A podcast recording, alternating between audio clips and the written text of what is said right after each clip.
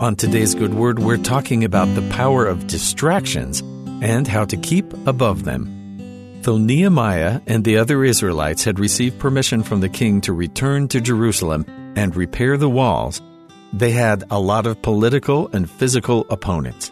Few people in this vast empire wanted the little nation of Judah to return to any kind of power.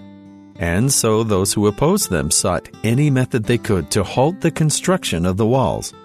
They sent military men to turn the builders into soldiers, but Nehemiah had just armed his builders and they continued to work. When attack by force didn't work, the enemies of the Jews sought to persuade those high on the wall to step down to negotiate. Surely they could come to some sort of agreement if they could just meet on lower ground. But Nehemiah, he had a wall to build.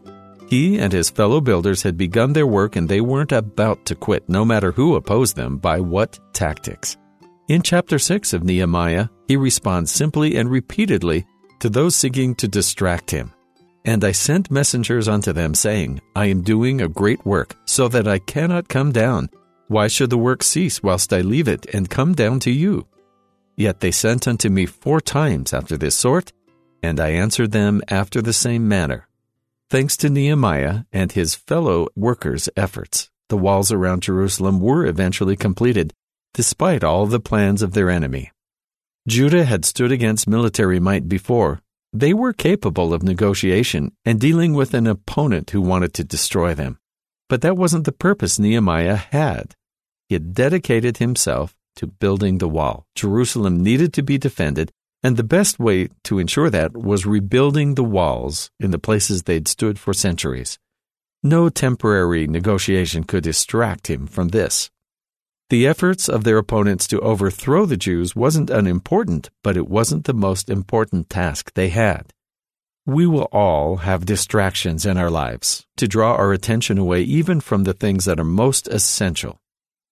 The adversary only needs one point to draw us away from our highest priorities. It doesn't matter much what we choose over the Lord, the results are the same. In fact, we're invited to seek as many good works to dedicate our time to as we have time and energy for. The Lord does want us to seek righteousness on our own, but our priorities have to remain in order for us to receive His help and His guidance. God gave His children a great work. It stretches from eternity to eternity, and even though we're just mortals in the middle of this great plan, if we seek to become like God, He gives us His power, the power we need to be part of His work.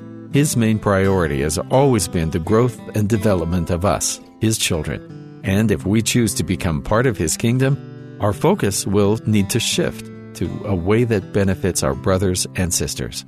The Lord's goal has always been to have His children learn to see one another as He sees us with the charitable love He showed us. Anything that distracts us from this purpose is beyond the scope of His work. He loves His children, and He wants us to love Him and demonstrate it by keeping our focus. And that's the good word.